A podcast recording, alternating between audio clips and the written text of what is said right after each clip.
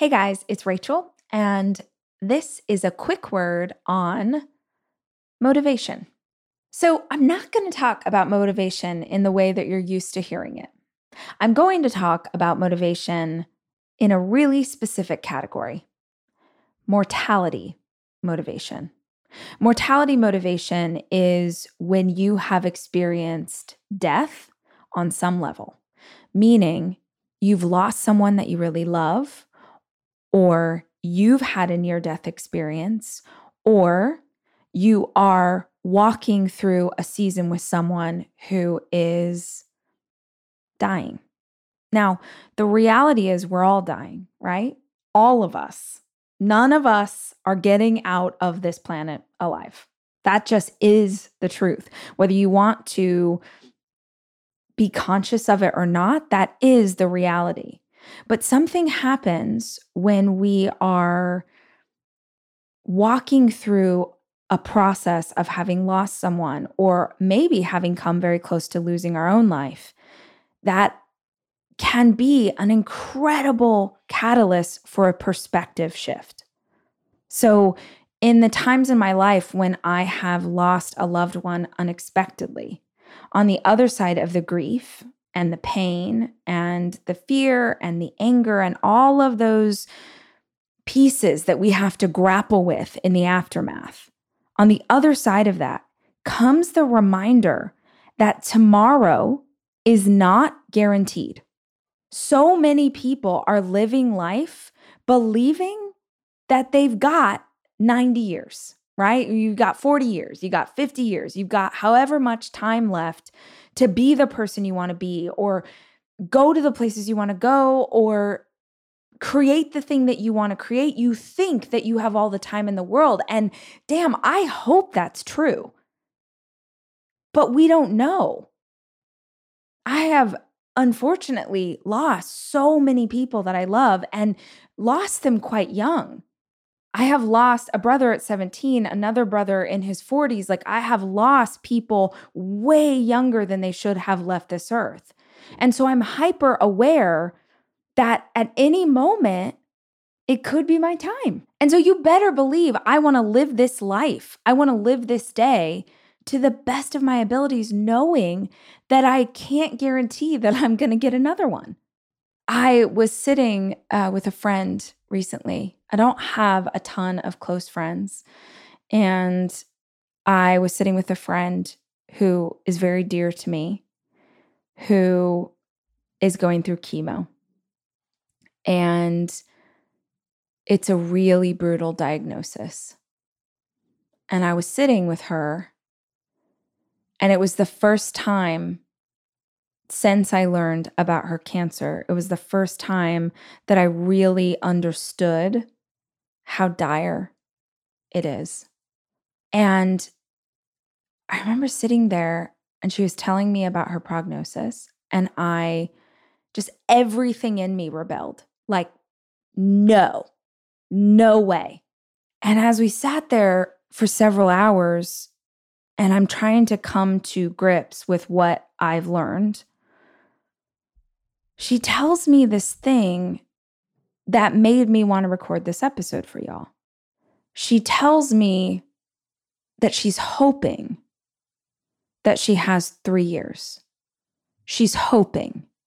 If she does the chemo, if she tries these things, she's hoping for three more years. And I believe absolutely in the power of mindset and what you focus on and how capable we are to heal the body. But when your friend is telling you these things, it's not the moment to start preaching. So I sat there and I just received what she was telling me. I just held space for the pain of this conversation. And I'm sitting here looking at my brilliant beautiful, amazing friend saying that she's hoping that she has three years left.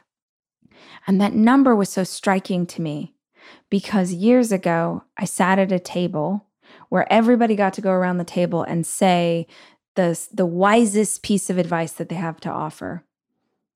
And one person at the table didn't say advice, they asked a question. They were like, This is the best thing I know to ask you. What if you only had three years left? So, three years for some reason is a theme that the universe keeps putting in front of me, and I want to bring it to your attention today. Because when that man asked that question years ago, when he said, What if you only had three years left to live? Would you be proud of the way you're living your life? I cried for the rest of the day because I was living a life that from the outside looked amazing. The most success, the most money. Everybody wanted me to speak on their stage. Everybody wanted to be my friend. Everybody was impressed. And it was the most miserable I had ever been because what was required of me to keep up that pace and to appease everybody and to speak on all those stages was absolutely debilitating for me as a human. So when I ask you to think about if you only had three years left to live, my friend, I am not asking you to make sure that you make $10 million before you go out. I'm asking about the kind of person you want to be. If you've only got a short amount of time, if you've only got three months or three years or three hours, because we don't know. How did you show up today? Were you the kind of mom that you wanted to be? Were you the kind of friend that you wanted to be? Did you show up for others the way you wanted to? Did you work on your creation? Did you do everything in your ability to get this thing inside of you out into the world? Did you try? Did you show up? Or did you hide out because you kept thinking, you know what, I got time? I've got time. So wild to sit with someone who's looking at maybe there are three years left. And she's saying, Man, I wish I knew. I wish I knew for sure. If I just knew for sure if it was three months or nine or two years, then I could make a plan. And by the way, just so we're clear, the plan wouldn't be to make more money, it wouldn't be to work harder. The plan would be delicious food, laughing with her friends, seeing the places she wants to see.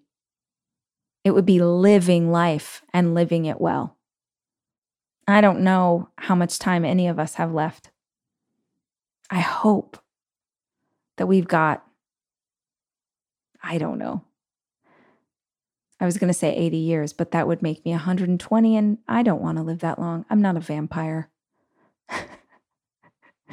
Let's say 50 years.